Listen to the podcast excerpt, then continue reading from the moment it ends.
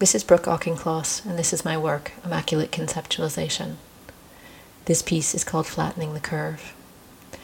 I've been part of an ongoing conversation with a few other artists led by Ilham Stoloff on the theme of flattening the curve.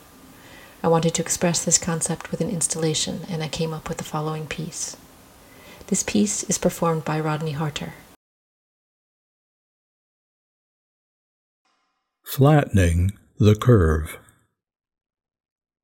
The spectator enters a gallery from a door fifteen feet off the ground.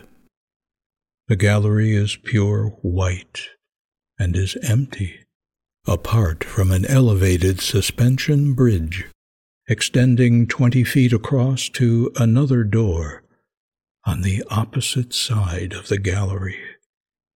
The bridge is black rubber and flexible. It stretches towards the floor when stepped upon.